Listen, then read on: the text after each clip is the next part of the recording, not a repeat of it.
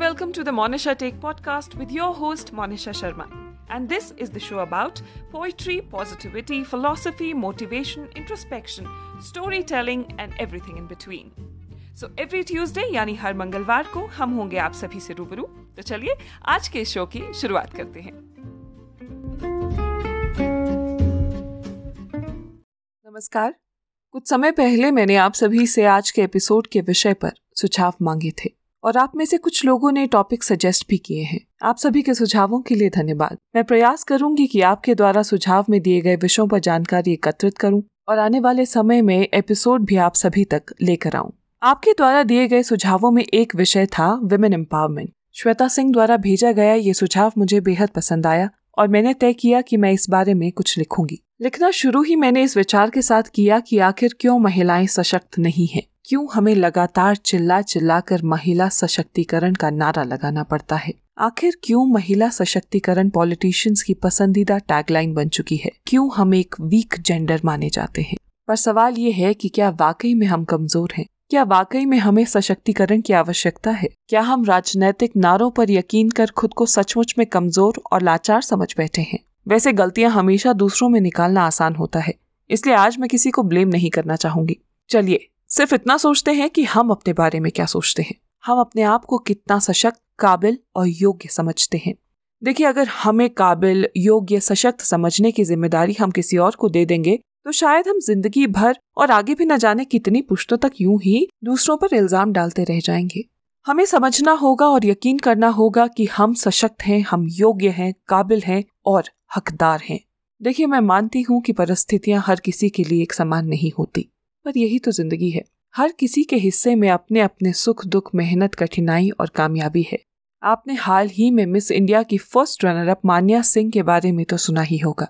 अब सोचिए कि अगर गरीब परिवार में जन्मी मान्या ने वेमेन एम्पावरमेंट के नारों पर ध्यान दिया होता तो शायद वो उत्तर प्रदेश से बाहर ही ना निकल पाती। मिस इंडिया तो बहुत दूर की बात है। हम सभी जानते हैं कि किस तरह उन्होंने कठिनाइयों से पढ़ाई पूरी की पिज्जा आउटलेट्स में बतौर सफ़ाई कर्मचारी भी काम किया और हर कठिनाई को पार करते हुए अपना ताज हासिल किया जिसकी वो हकदार है।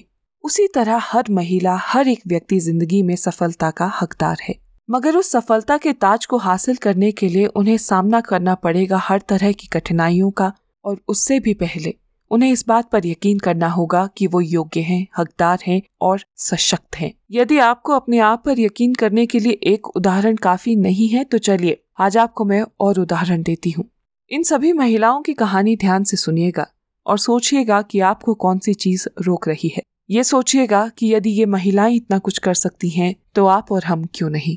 जिन महिलाओं के बारे में मैं आपसे बात करने वाली हूँ, जिनकी कहानी मैं आपको सुनाने वाली हूँ, ये है विमेन ऑन्टरप्रनोर्स ऑफ़ इंडिया तो चलिए सबसे पहले बात करते हैं कल्पना सरोज की। कल्पना सरोज सीईओ है कमानी ट्यूब्स की। कल्पना सरोज महाराष्ट्र के अकोला शहर में एक दलित परिवार में जन्मी थी। उनकी 12 साल की उम्र में ही मुंबई स्थित एक 22 वर्षीय व्यक्ति से शादी करा दी गई थी। ससुराल वालों के दुर्व्यवहार के चलते उनकी शादी कुछ ही महीनों में विफल हो गई और वो अपने माता पिता के पास लौट आई। आप विश्वास नहीं करेंगे कि हाईली सक्सेसफुल और एम्बिशियस आज की कल्पना सरोज कभी लाइफ से डिप्रेस्ड होकर सुसाइड की तरफ़ कदम बढ़ा रही थी।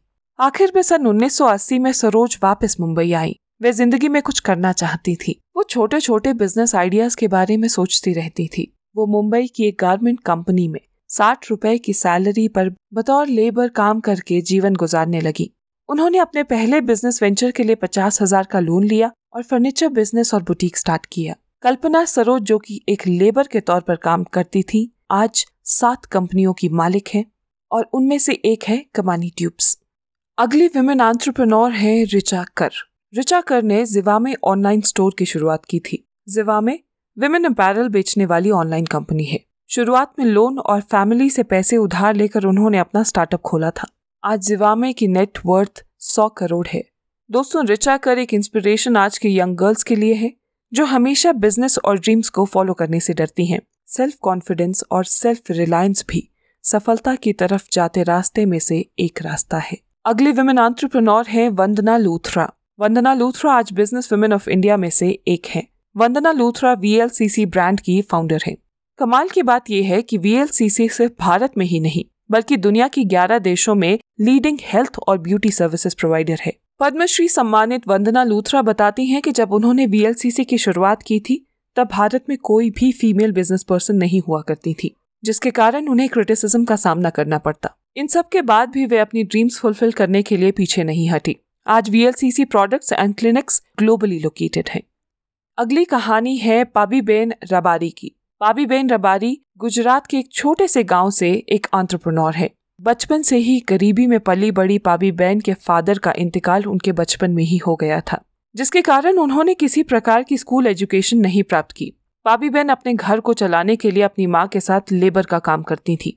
बचपन से ही ट्रेडिशनल आर्ट एंड क्राफ्ट में दिलचस्पी रखने वाली पाबी बहन आज खूबसूरत एम्ब्रॉयडर्ड बैग की सेलर हैं, जिनकी ऑनलाइन पाबी बहन डॉट कॉम नाम से वेबसाइट भी है जिस पर लोग इंडिया की ट्रेडिशनल एम्ब्रॉयडर्ड प्रोडक्ट्स खरीद सकते हैं। उनके बैग सिर्फ़ इंडिया ही नहीं बल्कि अमेरिका में भी फ़ेमस हैं। एक इंटरेस्टिंग बात यह है कि उनके बैग्स का इस्तेमाल बॉलीवुड और हॉलीवुड मूवीज़ में भी हो चुका है। पावी बैन को reviver of India's embroidery art and culture भी कहा जाता है।